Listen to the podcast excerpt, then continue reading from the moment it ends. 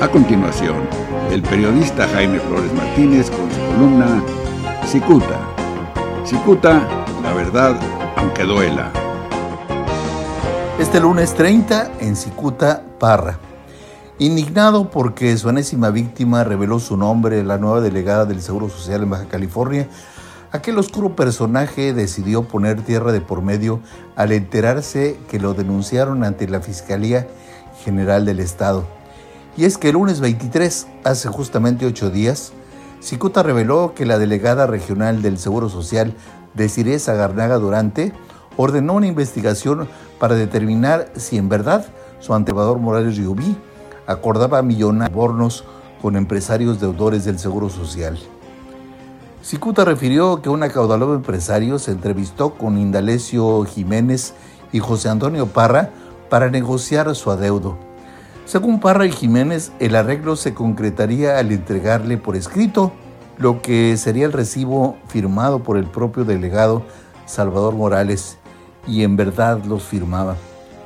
Y es que el escribiente refirió que Parra y Jiménez son de toda la confianza de Morales Rubí, pues a finales del 2016 Salvador Morales cobijó a Parra al abandonar la cárcel. José Antonio Parra fue detenido y encarcelado luego del asesinato del subdirector administrativo del Istecali, José Manuel Ponce Rico, a quien mataron a martillazos en su departamento en Mexicali. Empleados y amistades del asesinado revelaron a las autoridades la estrecha relación que había entre Ponce Rico y Parra Bernal. Algunos decían que Parra era el cobrador oficial. En esos momentos el asunto tomaba forma pues al día siguiente del crimen los policías localizaron más de 2 millones de pesos en efectivo en dos cajas fuertes que estaban escondidas en el departamento de Ponce Rico. Aunque los testigos sospechaban que uno de los asesinos llevaba una pequeña mochila, los investigadores en aquel momento supusieron que en esa mochila solamente cabría un millón de pesos en billetes de 500.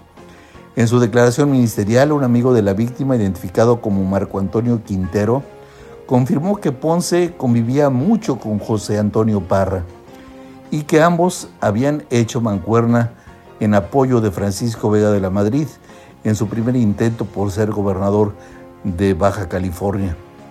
Quintero declaró que en una ocasión Ponce le confió que Parra manejaba mucho dinero por concepto de contratos de los proveedores dijo Quintero que Parra era la mano derecha de Ponce. El asunto es que la víctima recibía un salario de 61 mil pesos al mes, lo que no explica que haya tenido 3 millones de pesos en fajos de 500 pesos, además de 85 mil dólares. De regreso al tema, la delegada del el Seguro Social en Baja California, Desiree Garnaga, fue enterada del papel que jugó Parra y cómo se movía en las oficinas que ocupaba Salvador Morales. No era empleado y tenía picaporte de la oficina del delegado. En breve tiempo, Cicuta referirá el nombre de una empresa cuyo propietario se negó a entregar una importante cantidad de dinero aparentemente solicitada por Salvador Morales. Ya en otro tema, en positivo, aunque el presidente Andrés Manuel López Obrador cambió de opinión radicalmente una vez más. Qué bueno que el primer mandatario decidió hacer el llamado a los mexicanos para mantenernos guardados en nuestra casa hasta que pase la contingencia sanitaria del coronavirus. Y es que a mediados de semana el presidente López Obrador difundió un video donde invitaba a los mexicanos a llevar una vida normal, a tomar de la mano a nuestros familiares y acudir a los restaurantes.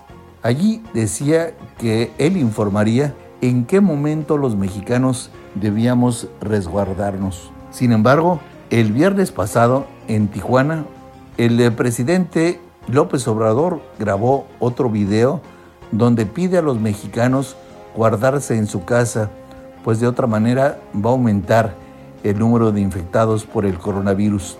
Aunque haya razón para criticarlo, Qué bueno que haya el presidente cambiado de opinión. Hay un dicho que asegura que es de sabios cambiar de opinión. La prestigiada columna Cicuta del periodista Jaime Flores Martínez es el eje central de este medio de comunicación. Cicuta, la verdad aunque duela.